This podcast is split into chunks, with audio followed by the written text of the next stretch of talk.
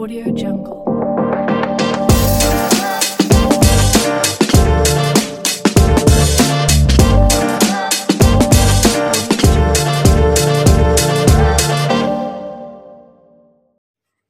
ನಮಸ್ಕಾರ. ನೀವು ಕೇಳ್ತಾ ಇದ್ದೀರಾ ಹರ್ಷತಾಸ್ ವಾಯ್ಸ್ ಡಾಟ್ ಎನ್. ನನ್ನ ಇಂಟ್ರೊಡಕ್ಷನ್ ಪಾಡ್ಕಾಸ್ಟಿಗೆ ತುಂಬ ಒಳ್ಳೆ ರೆಸ್ಪಾನ್ಸ್ ಬಂದಿದ್ದು. ಇವತ್ತಿಂದ ಎಪಿಸೋಡ್ಸ್ ಆಗಿ ನಡೆಸ್ಕೊಡ್ತಾ ಇದ್ದೀನಿ ನಾನು ಹರ್ಷಿತಾ. ಕನ್ನಡಿಗರಾಗಿ ಕರ್ನಾಟಕದಲ್ಲಿ ಹುಟ್ಟಿ ಯಾರಿಗೆ ಕರ್ನಾಟಕದ ಬಗ್ಗೆ ತಿಳ್ಕೊಳ್ಳೋಕ್ಕೆ ಆಸಕ್ತಿ ಇರಲ್ಲ? ಹಾಗಾಗಿ ಕನ್ನಡದ ಬಗ್ಗೆ, ಕರ್ನಾಟಕದ ಬಗ್ಗೆ ಒಂದಷ್ಟು ಸಣ್ಣ ಮಾಹಿತಿ ನನ್ನ ಮೊದಲನೇ ಪಾಡ್ಕಾಸ್ಟ್ನಲ್ಲಿ ಬಿಡುಗಡೆ ಮಾಡಬೇಕು ಅಂತ ನಾನು ನಿಮ್ಮ ಮುಂದೆ ಇದ್ದೀನಿ. ಹಾಗಾಗಿ ಮೊದಲನೇ ಪಾಡ್ಕಾಸ್ಟ್ ಕನ್ನಡ ನಾಡಿನ ಪರಿಚಯದ ಬಗ್ಗೆ. ನನ್ನ ಇಂಟ್ರೊಡಕ್ಷನ್ ಪಾಡ್ಕಾಸ್ಟ್ನಲ್ಲಿ ನಿಮಗೆ ತಿಳಿಸೇ ಇದ್ದೆ, ಕರ್ನಾಟಕ ಯಾವ ಧಾತುವಿನ ಶಬ್ದದಿಂದ ಬಂದಿತ್ತು, ಮತ್ತು ಕರ್ನಾಟಕ ಒಂದು ರಾಕ್ಷಸನ ಹೆಸರಿಂದ ಬಂದಿತ್ತು ಅಂತ ಎಲ್ಲ ಹೇಳಿದ್ದೆ. ಇವತ್ತು ನನ್ನ ಮೊದಲನೇ ಪಾಡ್ಕಾಸ್ಟ್ನಲ್ಲಿ ಒಂದಷ್ಟು ಮಾಹಿತಿಗಳು ಕರ್ನಾಟಕ ಮತ್ತು ಕನ್ನಡ ನಾಡಿನ ಪರಿಚಯದ ಬಗ್ಗೆ. ಇದು ಒಂದು ಪ್ರದೇಶದ ಹೆಸರು, ಅಂದರೆ ನಮ್ಮ ಹೆಮ್ಮೆಯ ಪ್ರದೇಶ ಕರ್ನಾಟಕ. ಕರ್ನಾಟಕ ಎಂಬ ಪದ ಎಲ್ಲಿಂದ ಬಂತು ಅಥವಾ ಯಾವ ಶಬ್ದದಿಂದ ಬಂತು ಅಂತ ಹೇಳಿದ್ರೆ ಎಲ್ಲರಿಗೂ ತಿಳಿದೇ ಇದೆ, ಸಾಂಸ್ಕೃತಿಕ ಪದಗಳಿಂದ ಬಂದಿದ್ದು ಕರ್ನಾಟಕದ ಪದ. ಇದು ಒಬ್ಬ ರಾಜನ ಯಶಸ್ಸಿನ ಪ್ರಶಂಸೆ ಅಂತ ಕೂಡ ಹೇಳ್ಬೋದು, ಕರ್ನಾಟಕದ ಪದ ಬಂದಿದೆ ಅಂತ. ಈ ಪದ ಸ್ಕಂದ ಪುರಾಣದ ಕಥೆಗಳಲ್ಲಿ ಇದ್ದು, ಸ್ಕಂದ ಪುರಾಣ ನಮ್ಮೆಲ್ಲರಿಗೂ ಗೊತ್ತೇ ಇದೆ. ಸ್ಕಂದ ಪುರಾಣದ ಬಗ್ಗೆ ಒಂದಷ್ಟು ಮಾಹಿತಿಗಳನ್ನ ಕೂಡ ಒಂದು ಎಪಿಸೋಡ್ನಲ್ಲಿ ಹೇಳ್ತೀನಿ. ಅದು ರಾಕ್ಷಸನ ಹೆಸರಿನಿಂದ ಬಂದಿದ್ದು ಅಂತ ಕೂಡ ಹೇಳ್ಬೋದು. ಕರ್ಣ ಆಟತಿ, ಪ್ರಭೂತ ಯಶಸ್ವಿನ ವಿತದ್ದೇಶಸ್ಯ, ರಾಜೋ ಗುಣಾಂಕೀರ್ತನೆಯ ಸೂಚಿಸುವ ಅಭಿಪ್ರಕಾರಗಳಲ್ಲಿ ಉಲ್ಲೇಖನಗಳು. ಅಂದರೆ ಕರ್ಣ, ಆಟತ್, ಆಚ್ ಅನ್ನುವಂತಹ ಕೆಲವು ಶಬ್ದಗಳು.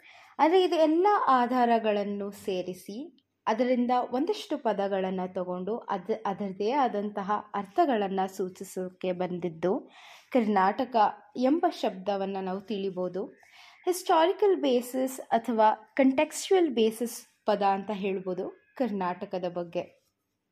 ಜೈನ ಪಂಡಿತ ಪ್ರಕಾರ ಬೇದರ್ನಾಥ ಅಂದರೆ ಕರ್ಣಧಾತುವಿನಿಂದ ಕರ್ನಾಟಕ ಪದ ಬಂದಿದೆ ಅಂತ ನಾನು ತಿಳಿಸಿದ್ದೆ. ಇದು ದಿವ್ಯ ಭಾಷೆಯಿಂದ ಬೇರೆಯಾಗಿ ವ್ಯವಹಾರದಲ್ಲಿರುವ ಭಾಷೆ ಅಂತ ಅರ್ಥ ಬರುತ್ತೆ. ಸಮಂಗಳ ಗುರು ಶ್ರೀ ರಾಘವೇಂದ್ರ ಶೆಟ್ಟಿಯವರು ಅವ್ರದೇ ಆದಂತಹ ಒಂದು ಗ್ರಂಥವನ್ನು ಬರೆದಿರ್ತಾರೆ. ಆ ಗ್ರಂಥದ ಹೆಸರು ಕರ್ನಾಟಕ ಕವಿ ಕಲ್ಪಗಳು ಅಂತ.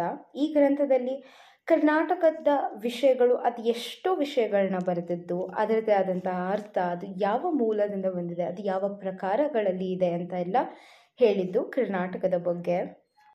ಇದೆಲ್ಲ ಒಂದು ಕಡೆ ಆದರೆ ಆಧುನಿಕ ಭಾಷಾ ವಿದ್ವಾಂಸರು ಮತ್ತು ಇತರ ಭಾಷಾ ವಿದ್ವಾಂಸರು ಒಂದಷ್ಟು ಜನ ಸೇರಿಕೊಂಡು ಕರ್ನಾಟಕಕ್ಕೆ ಒಂದಷ್ಟು ಹೆಸರುಗಳನ್ನ ಕೊಡಬೇಕು ಅಂತ ಹೇಳಿದ್ದು. ಅಂದರೆ ಕರ್ನಾಟಕ ಅಂತ ಹೆಸರು ಬರೋಕ್ಕೂ ಮುಂಚೆ ಯಾವುದೆಲ್ಲ ಹೆಸರುಗಳಿತ್ತು, ಮತ್ತು ಆ ಹೆಸರನ್ನ ಯಾವ ಪ್ರಕಾರಗಳಲ್ಲಿ ತಗೊಂಡಿದ್ರು ಅಂದರೆ ಅದಕ್ಕೆ ಆದಂತಹ ಅರ್ಥಗಳಿರುತ್ತೆ. ಆ ಅರ್ಥಗಳನ್ನು ತಗೊಂಡು ಆ ಅರ್ಥದ ಮೂಲದಿಂದಲೇ ಒಂದು ಪದವನ್ನು ಮಾಡಬೇಕು ಅಂತ ಒಂದಷ್ಟು ಜನ ವಿದ್ವಾಂಸರನ್ನ ನಾನು ಇಲ್ಲಿ ಪರಿಚಯ ಮಾಡಿಕೊಡ್ತೀನಿ. ಇವರ ಪ್ರಕಾರ ದಕ್ಷಿಣ ಕರ್ನಾಟಕ ನೆಲ, ಕಪ್ಪು ಮಣ್ಣು ಆಗಿರೋದ್ರಿಂದ ಕರುಮಣ್ಣು ಎಂಬ ನಾಡಿನ ಮೇಲೆ ಆಧಾರದಿಂದ ಕರುಮಣ್ಣು ಅಂತ ಹೆಸರನ್ನು ಕೊಡ್ತಾರೆ. ಯಾಕಂದರೆ ಇದು ಎತ್ತರವಾದ ನಾಡು ಅಥವಾ ಪ್ರದೇಶ ಎನ್ನುವ ಅರ್ಥದಿಂದ ಈ ಹೆಸರನ್ನು ಕೊಟ್ಟಿರ್ತಾರೆ.